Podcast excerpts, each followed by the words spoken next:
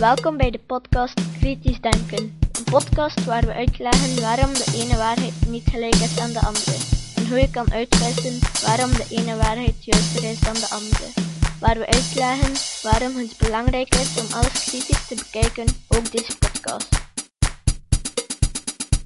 Goeiedag, zoals beloofd zou ik na het West-Vlaams bouwverlof terugkomen. Hier ben ik dus. Het is vandaag zondag 2 augustus 2009. Ik ben Jozef van Giel en dit is de 22e aflevering van deze podcast. Deze aflevering is de tweede van vier delen van de twijfelbenadering. Ik heb deze vertaling samen met Rick de Laat gemaakt. De oorspronkelijke tekst komt van de YouTube-film The Doubting Approach en van op mijn website kan je een link vinden naar deze film. De twijfelbenadering. Dit is dus het tweede deel van de discussie over de twijfelbenadering. Er valt weer veel te vertellen in deze aflevering. Laten we er dus maar aan beginnen. Waarom promoten religies zo dikwijls volledige zekerheid en ontmoedigen ze of vervolgen ze zelfs de twijfel? Wat vrezen religies zo in twijfel? Er zijn natuurlijk theologen geweest die een twijfelende houding steunden, maar a. het waren er niet veel en b. ze hadden weinig invloed op de algemene gang van zaken. Laten we eens kijken naar wat de grootste religieuze gemeenschap zegt over twijfel.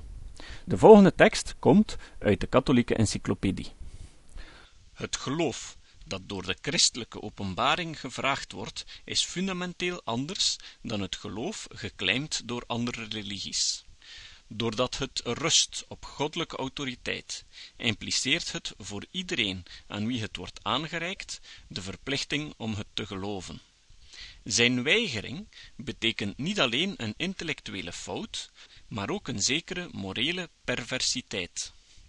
Bijgevolg staat twijfel over de christelijke godsdienst gelijk met zijn volledige afwijzing.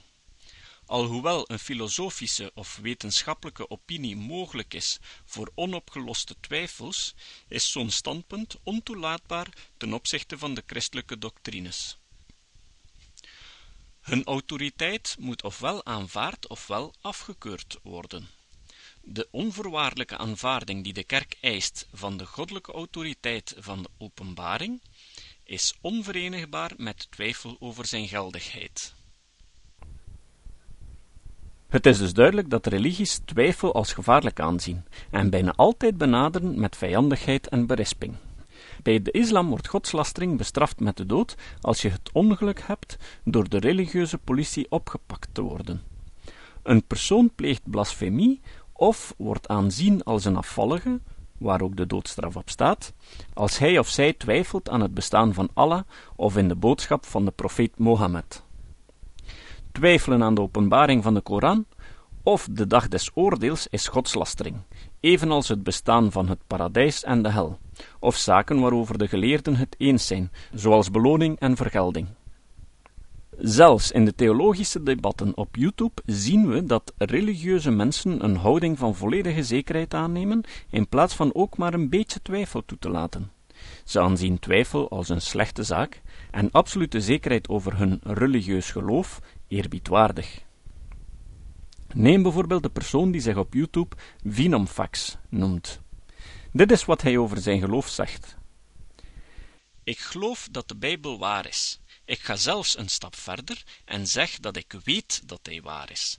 En daarom ben ik niet meer geïnteresseerd in iedereen die zegt dat hij niet waar is. Betekent dat dat ik kortzichtig ben? Zeker. Als je me kortzichtig wil noemen, het zij zo. Ik ben kortzichtig in de waarheid en jij hebt een open geest in de onwaarheid. Ik kan nog veel voorbeelden geven, maar het lijkt me duidelijk Meestal wordt volledige zekerheid aangemoedigd en beloond, terwijl twijfel ontmoedigd en vervolgd wordt. Het probleem hiermee is dat religieus geloof vooral gebaseerd is op beweringen die niet ondersteund kunnen worden door bewijzen of redeneringen, zodat een positie van zekerheid onhoudbaar is. Is dat geen paradox? Dat religies gebaseerd zijn op een geloofssysteem dat geen sluitend bewijs heeft voor zijn geldigheid en toch absolute zekerheid eist. Daarbovenop weten de meeste religieuze mensen, tenminste in het Westen, dat ze het bestaan van God niet kunnen bewijzen. Ze weten dus dat hun geloof niet te bewijzen valt, en toch geloven ze erin alsof het wel zo zou zijn. Hoe geloven mensen in God? Het voor de hand liggende antwoord is door geloof. En wat is geloof? Zoals met veel woorden heeft geloof meerdere betekenissen. 1. Die mop is beledigend voor mijn geloof. In dit geval kan je het woord geloof vervangen door religie of een verzameling van overtuigingen. Ik geloof dat hij juist zal handelen. In dit geval kan geloven vervangen worden door erop vertrouwen of hopen. 3. Ik geloof in God door geloofsovertuiging. Hier betekent het het geloof in iets waar eigenlijk geen bewijs voor is. Merk op dat hier geen synoniemen voor bestaan. En als iemand naar deze betekenis verwijst, dan zal hij zo goed als altijd het woord geloof gebruiken. Er zijn nog andere betekenissen voor geloof, maar met deze drie kunnen we begrijpen hoe deze wijdverbreide paradox van de twijfel in religie ontstond. Merk op dat men in het Engels meer verschillende termen heeft: belief, faith en religion. Je hebt niet veel verbeelding nodig om in te zien dat dit veel verwarring zal zaaien in wat mensen onder geloof verstaan. Als je de drie definities mixt, kom je uit op een definitie in de aard van een verzameling overtuigingen die gebaseerd zijn op vertrouwen en hoop op God. Stel je eens deze vraag: hoe zou je willen dat iemand je volledig of gedeeltelijk vertrouwt? Natuurlijk is het idealistische en romantische antwoord volledig. Breng dat allemaal tezamen en daar is je paradox. Er zijn religieuze mensen die zeggen: Ik heb volledige zekerheid in mijn geloof. Terwijl geloof toch iets is waarover je per definitie niet zeker kan zijn. Een andere mogelijke reden voor deze paradox is dat religie, vooral het christendom, dikwijls beschreven wordt als relationeel. Dus opnieuw, met dat in je achterhoofd zou je idealitair niet willen dat iemand je gedeeltelijk wantrouwt. Bij gevolg zou God ook niet willen dat wij hem gedeeltelijk wantrouwen. En vertrouwen is geloof. Dus kan geloof niet gedeeltelijk zijn. Maar het probleem is dat nog altijd de onmogelijkheid van de religie om definitief het bestaan van God te bewijzen. Evenals veel van wat religies ons voor waar voorhouden. Sommige gelovigen realiseren zich dit, en dat is goed. Er zouden steeds meer religieuze autoriteiten moeten zijn die publiekelijk zeggen dat twijfelen in God, de Bijbel of de Koran of een specifieke morele leer oké is. En hoe zit het nu met wetenschap? Wel nu, het verschil is groot. Wetenschap heeft slechts één doel: ons de realiteit beter te laten begrijpen. Om dit te bereiken mag je ofwel niet bevooroordeeld zijn, wat heel moeilijk is, of een methode bedenken die een bestaand vooroordeel zou uitsluiten. Zo'n methodes, peer reviews, blinde of dubbelblinde experimenten enzovoort, zijn op redelijkheid gebaseerd.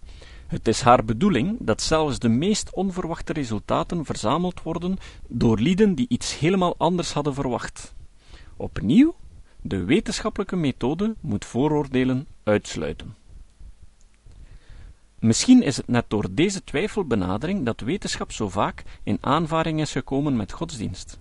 Als je helemaal zeker bent dat de Bijbel het letterlijke woord van God is, en je verneemt dat er mensen zijn die dit wagen in vraag te stellen, dan ligt het voor de hand beledigd te zijn, zelfs wanneer ze over deugdelijk bewijsmateriaal beschikken. En de geschiedenis is inderdaad bezaaid met religieus geïnspireerden die het hun taak vonden en nog vinden wetenschappers aan te vallen die het alleen maar wagen te twijfelen aan wat er in een of ander heilig boek werd neergeschreven. Hoe is het nu mogelijk dat iemand zonder enige zekerheid kan leven? In feite heel gemakkelijk. Trek het je niet aan, het is nu eenmaal eigen aan ons leven. Denk eraan dat de twijfelbenadering niet betekent dat je nergens in gelooft, maar dat je elk geloof dat je koestert aan voldoende twijfel blootstelt, zodat je het zou aanpassen als het nodig mocht zijn. Onze tijd zit erop. Hier komt het onderwerp voor de volgende aflevering van de twijfelbenadering. 1. Fundamentalisten en gematigden. Kunnen deze twee groepen worden onderscheiden op basis van hoe ze geloven, eerder dan op basis van wat ze geloven? Kunnen twijfel en zekerheid de beslissende factor zijn. 2. God. Zou God willen dat we twijfelen? 3. De Heilige Schrift en andere geschreven bronnen. Actualiteit. Terwijl ik deze opname aan het maken was, kwam ik toevallig uit op het volgende artikel. Christenen levend verbrand bij religieus geweld in Pakistan. De spanningen waren hier hoog opgelopen na geruchten dat christenen een Koran hadden ontheiligd. Al enkele dagen geleden waren in een dorp in de buurt 75 huizen van christenen in vlammen opgegaan.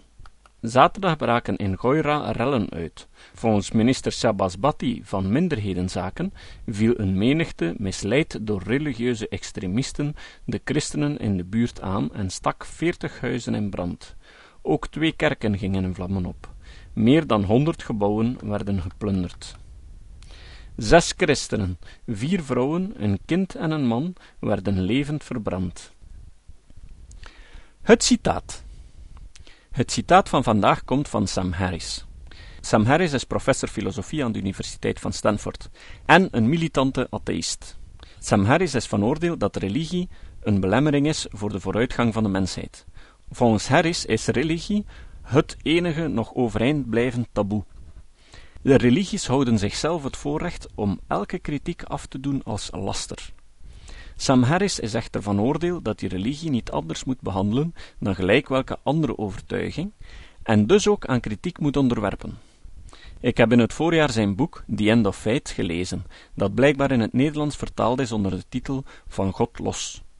Een prachtig boek, waar Sam Harris duidelijk maakt dat er geen enkele reden is om de huidige wereldgodsdiensten ernstiger te nemen dan de oude zogenaamde heidense godsdiensten, zoals bijvoorbeeld die van de Grieken, de Azteken en de Germanen. Hij toont ook duidelijk aan dat godsdienst helemaal niet staat voor een goede moraal. Het is prachtig om zijn analyse te lezen, waarbij hij een moeilijke morele kwestie bespreekt en aantoont dat hij zonder religie tot een betere oplossing komt dan met. In hoofdstuk 6 van The End of Faith zegt Sam Harris: Theologie is onwetendheid met vleugels. Tot de volgende keer. Dit was de podcast Kritisch Denken. Vergeet niet om alles kritisch te behandelen, ook deze podcast. Voor verdere informatie over deze podcast, links en voor de tekst, surf naar www.kritischdenken.info. Als je deze podcast belangrijk vindt, dan kan je me steunen door andere mensen warm te maken ook eens te luisteren. Stuur een e-mail naar je vrienden met een link naar mijn website of plaats de link in de handtekening van je e-mails. Je kan me ook steunen door op iTunes deze podcast een goede beoordeling te geven of een recensie te schrijven. Of je kan op je eigen website of blog een link naar mijn website plaatsen. Hoe meer links, hoe sneller je gevonden wordt op Google. Dat kan beloond worden door een link naar jouw website bij mij.